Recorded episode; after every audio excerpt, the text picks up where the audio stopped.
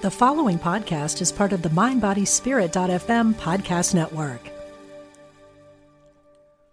Discover a new relationship and approach to life through the space between. Join spiritual teacher Brittany Mondito for a moment of silence, a weekend workshop May 24th to 26th at Omega Institute's beautiful campus in Rhinebeck, New York. Everything we're searching for lies behind what we're running from, Brittany says. Reconnect with your inner sense of safety, grounding, and centeredness. Learn more today at eomega.org/thrive. Support for this show comes from the Spirituality and Health Annual Holiday Gift Guide, a special section in the November December 2016 issue featuring inspiring and unique products. Reach our conscious community and reserve your advertising space today. Email Tabitha at spiritualityhealth.com or call 231 933 5660, extension 305. From Spirituality and Health magazine, I'm Rabbi Rami, and this is Essential Conversations. My guest today is John Tarrant author of numerous books and articles, including Bring Me the Rhinoceros and Other Zen Koans to Save Your Life. John is the director of the Pacific Zen Institute and teaches and writes about the transformation of consciousness through the use of Zen koan. Sam Moe interviews John in the May June issue of Spirituality and Health magazine. John, welcome to Essential Conversations. I'm glad to be meeting you this way. Well, it's an honor for me. Uh, I, I've read your books. I'm fascinated by all things koan, and I hope to learn a lot from you in the next 20 minutes. So, your interview with Sam really covers the basics of koan what they are, where they come from, how they work. So, I want to take a slightly different tack in our conversation. But for those listeners who are unfamiliar with the word, can you give us uh, sort of a, an encapsulated version of what a koan is and how it works?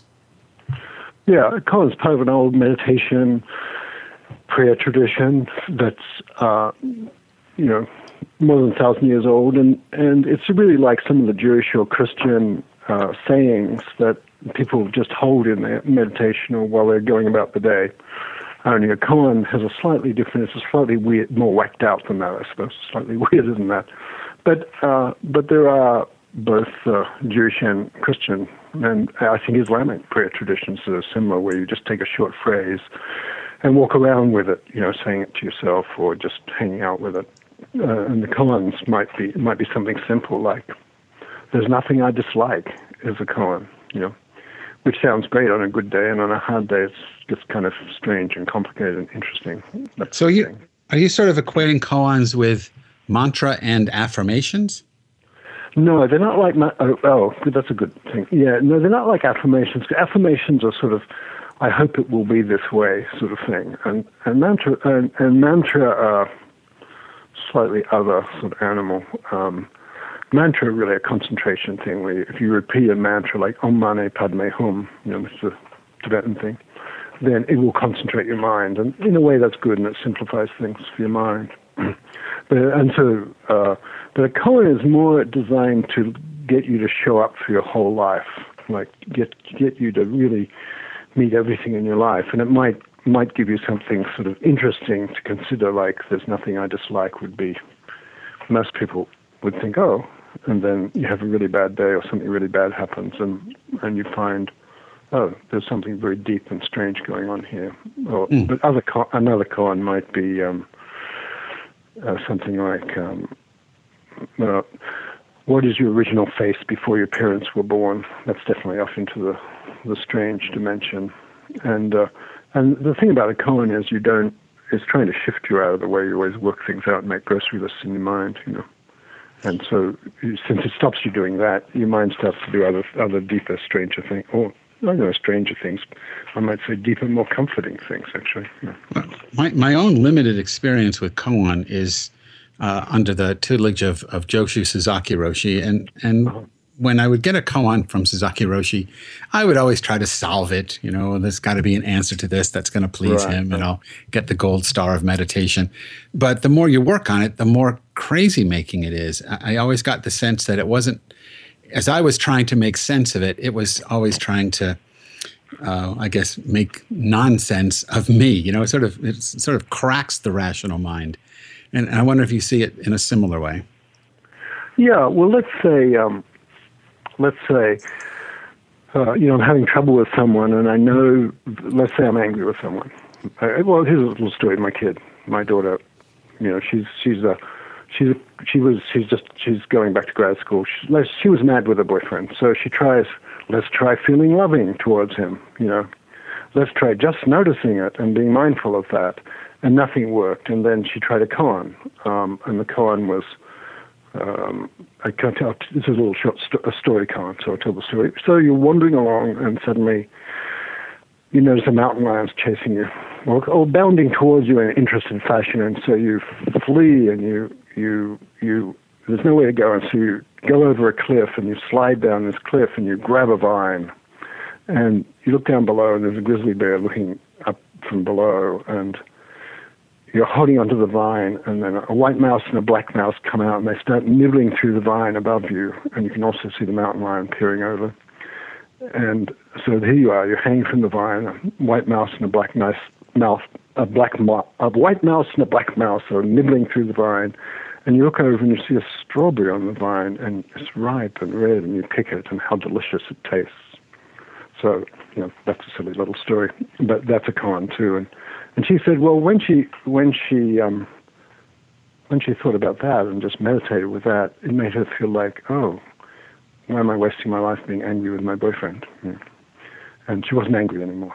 So, so mm. sometimes a koan will do that, you know, because yeah, you know, so she could work it all out and be sincere and say, "How dare you?" and all that stuff, or she could just, "Oh, here's the strawberry," you know. Right, right, right, right. So it has some practical value. Uh, that particular koan I, I like very much for a different reason. I mean, to oh. me, it, it sort of says you can't win. You, you know, life is uh, you're going to die. You're going to die because the mountain lion is there. You're going to die because the uh, vine is, is being eaten away, you're going to fall to death, whatever it is. And yet, in the midst of this exit, raw existential reality, there are these strawberries. And yeah, can yeah. you can you pluck one, eat one, and enjoy it without having to change the reality of your own mortality? Yeah, yeah, and that's what there's nothing I dislike means really. It's not an affirmation. It means noticing there are moments of brightness, no matter what's going on. Right? Yeah. No, matter what's going on. Uh, uh, and, and those in those moments of brightness, they're not just. It's not just I felt good. It's also that I was connected to other people. I there's a, a quality of love that comes with koans for me. You know that that and there's a transpersonal quality where oh, I realize I'm part of life. And yeah, when I came, when I got born, there was some, I signed some contract that I don't remember now saying I would also die. and, uh, but it seems to be part of the deal, and I've never met anybody who beat the deal and um, beat the bank. But but it's all right, you know, because that clearly then I'm not here to live forever. I must be here for something else. And what is this other thing? And there's something about really to have this life and taste this life and eat that strawberry, and all, but also do it together. You know, like without conversation right now. You know, I you know did a very sort of temp, you know short form acquainting myself with your writings. Um, and, and, but one of the things I, I, I, just reading your blog, your blog, you had this great blog about why you like Christmas, which I thought was pretty good. So since you know I've lived a lot in the Jewish world myself, and I enjoyed that you you enjoyed Christmas. And uh, and then you said I even like Fox News's paranoia about how they'll steal Christmas. You know, I even enjoy that. And I thought, okay, that's that's the koan world where you can you're just amused by the most absurd things. You know, that you could you could cry or you could laugh, and it's much more fun to laugh and. And yeah, uh, absolutely. absolutely. The richness of life. Yeah. Uh, well, thank you for reading those things, and and absolutely, I think that's true. In in your book, um, Bring Me the Rhinoceros, you list seven oh, things to notice about koans, I think you call them. Right. And I won't go through all seven of them with you, but one of them that I thought was really great was koans lead you to see life as funny rather than tragic. And yeah. I wonder what, you know, you know, when I, my, you know, training in koan is for enlightenment's sake. I never got that, but I did get the humor of the whole thing. And I'm wondering if you see a connection between humor and if you can use the word humor and enlightenment, humor and, and awakening.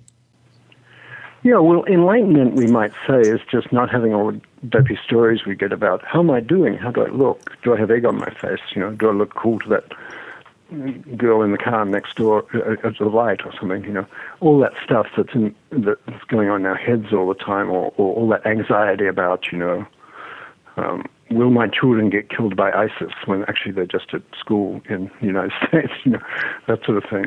So all that that stuff that goes on for for all of us, you know, that's part of a feature of the human mind. When that that gets dropped, then um, life seems a lot warmer. But also all that stuff then starts to seem funny, you know, and it's really funny that I was worrying about whatever I was worrying about. And, yeah, yeah, I think that's true. And I think that that if you look at religion from this koan perspective, you find that religion itself is very funny. It, it's a lot of it is obsessing about things over which we have no control, and much of which is simply a fantasy of our own concoction. So you were saying, you know, this notion about immortality. We're, we're obsessed with either living forever or going to a better place when we die in this body. Uh, but Koan just says, you know, that well, here we are, dude. Yeah, right. yeah. And it, and it's also like, what do you, what are we worried about? Di- like dying? Yeah, but yeah, we'll die, but it's not a in a way, it's not really a genuine worry because we'll know how to do it when we come to it. You know, all sorts of idiots manage to die. You know, it's, yeah, right. it's not a very high bar for success. You know, and and also you know losing consciousness. Well, I've done that. Saying goodbye to people I love. Well, I've done that. You know. Um, you know, feel, uh, feeling excitement about, I wonder what happens now. I've done that, you know. So if it's physical pain, well, I've, I've done, everybody's done that, you know. So, so I think, I think in a way we, we make up our anxieties as a, a certain sort of odd control strategy. If I'm worrying about something, I know who I am. Discover a new relationship and approach to life through the space between. Join spiritual teacher Brittany Mondito for a moment of silence, a weekend workshop May 24th to 26th at Omega Institute's beautiful campus in Rhinebeck, New York. Everything we're searching for lies behind what we're running from, Brittany says. Reconnect with your inner sense of safety, grounding, and centeredness. Learn more today at eomega.org/thrive. Yeah. Oh, I think that's very insightful. I think that really that really is important. That if I worry about something, it gives sort of meaning to my life. I imagine I'm in control in some way. But you write you write that koans encourage doubt and curiosity. I love putting those two things together. It's not just a skepticism. It's not just a you know like a Hindu neti neti, not this, not that. It's not just doubt. There's also once once I'm free from all these certainties, now I'm curious so I need the right. doubt to clear away the certainty, and then the curiosity is what remains. Uh, I found that sort of an antidote, in a sense, to mainstream religious thinking, which is all about faith and, and belief. And here you're talking about doubt and curiosity. Yeah, and it's not. And in other words, as soon as you tell me, well, I can tell just from reading your work, you're like this. If somebody tells me to believe something, immediately there's part of me tries to do it if I like them and tries to find what's good about it, but also just doesn't believe it automatically. You know, there's this automatic skepticism that is part of the mind, and actually, and Zen, really like science, Zen, Zen says, well, that's on side. Come on, say, come on, Koanville. In Koanville, that doubt is on side, and you say, well, you don't have to get rid of that. You, in some way, you have to include that, and so then religion and spirituality becomes something you do, and it's a practice. It's a path you're walking. It's not something you have to believe because you don't have to be very good at believing things to do it. You know.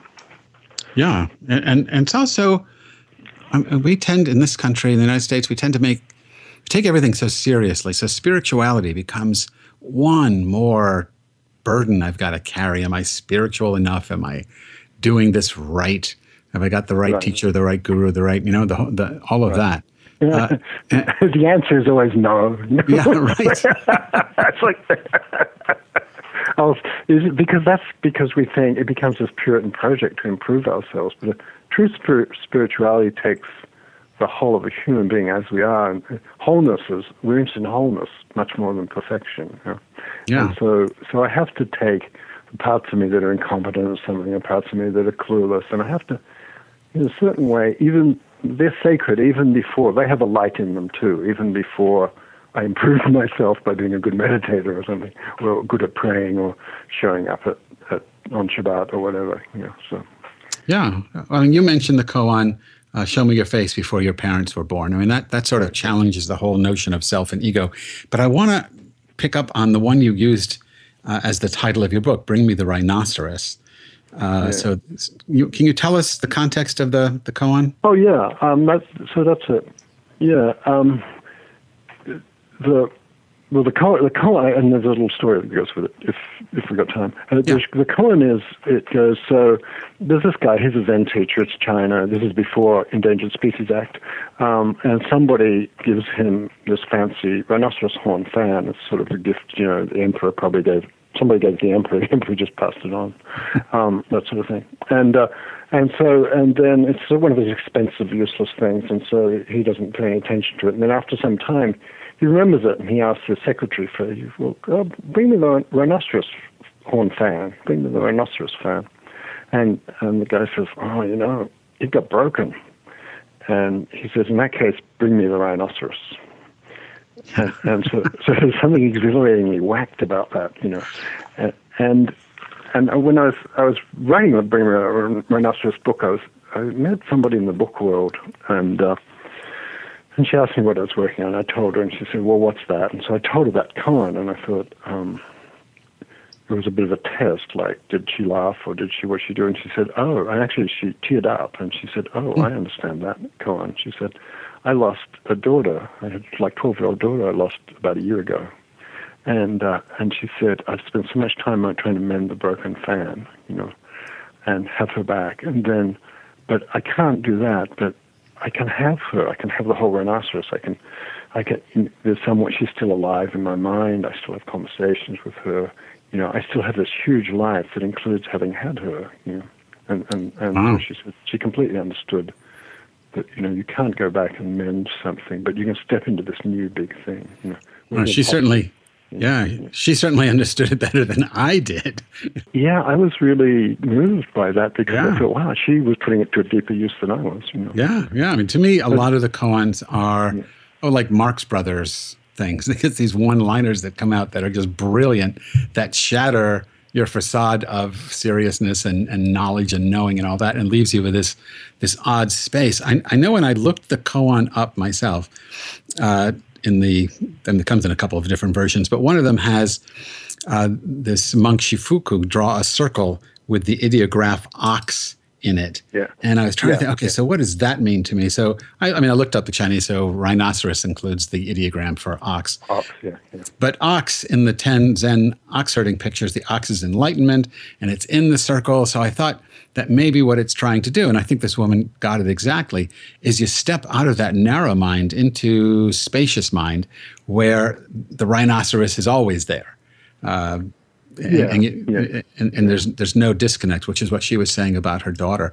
So, can you offer us? I mean, you've offered a couple actually already, but because we're just about at the end of the the show, can you offer us a koan that people can take with them and think about for a while. yeah. while? Well, here's well, I want to say two things. One is that it's not just the clever twist of the mind and the way you see things that a koan does it. If you hang out with a koan the way you would with a friend, it starts to do those deep things. Something in your life will rise to meet the koan. Mm. And and in a way, as you start to embrace and let that be, like whatever was painful in your life might arise, but somehow you're at ease with it now, you know. And so that's an enlightenment. Enlightenment is, doesn't have to, it can just be a moment of brightness where you realize your life is good and you're not doing it wrong, you know. And so that's mm. really Koanville is that for me, you know. And and yes, and you get if you do more meditation, you get more of that. But but still, any moment of any moment of of clarity and love is a moment of clarity and love, and that's all, all moments of clarity and love. Yeah, so that. But I come on, an easy, an interesting, fun one to take with you is step by step in the dark. So if you're groping along in the dark, step by step in the dark. If my foot is not wet, I found the stone. Now, the, the image is you're crossing a stream on stepping stones in the dark. Step by step in the dark. If my foot is not wet, I found the stone. All right, step by step in the dark. If my foot is not wet, I found the stone. We're going to have to leave it there. I don't know where that will take. Thanks, Robbie. Nice to meet you. This, this was really great, John. Nice talking with you. Cheers. Okay. My guest today was John Tarrant. He's the author of Bring Me the Rhinoceros and Other Zen Koans to Save Your Life. Our interview with John by Sam Moe is in the May June issue. So thanks again, John, for being with us on Essential Conversations. Support for this edition of Essential Conversations comes from the Spirituality and Health Annual Holiday Gift Guide, a special section in the November December 2016 issue of the magazine, and a section of the website that features inspiring and unique products for the holidays. Reach our conscious community and reserve your advertising space today. Email Tabitha at spiritualityhealth.com or call 231 933 5660 extension 305. That's 231 933 5660, extension 305. Essential Conversations with Rabbi Rami is a project of Spirituality and Health magazine. Visit spiritualityhealth.com and subscribe to the magazine in either print or digital formats, and download the iTunes app for this podcast. Essential Conversations is produced by Ezra Baker, and our program coordinator is Alma Tassi. I'm Rabbi Rami. Thanks for listening.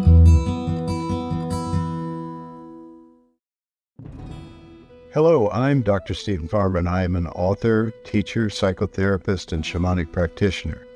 On my podcast, Healing for Your Soul, I welcome some amazing guests and introduce you to some healing techniques like earth magic, working with nature and animals, and really getting to the heart of what is keeping you stuck. I want to help you deepen your spirituality and let go of blocks that are holding you back. Let me help you in this journey called life part of the mindbodyspirit.fm podcast network. Subscribe and follow wherever you get your podcasts so you don't miss an episode.